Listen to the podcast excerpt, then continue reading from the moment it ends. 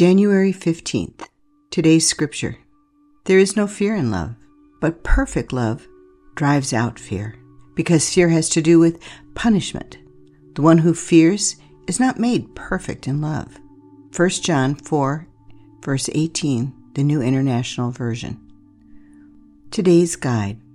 When preparing for today, think about the following God's love conquers all fear. Food for thought. A life of fear robs us of joy, peace, happiness, love, and a life full of what God has for us. Satan wants us to live in fear so that we won't live a life full of joy, happiness, and love.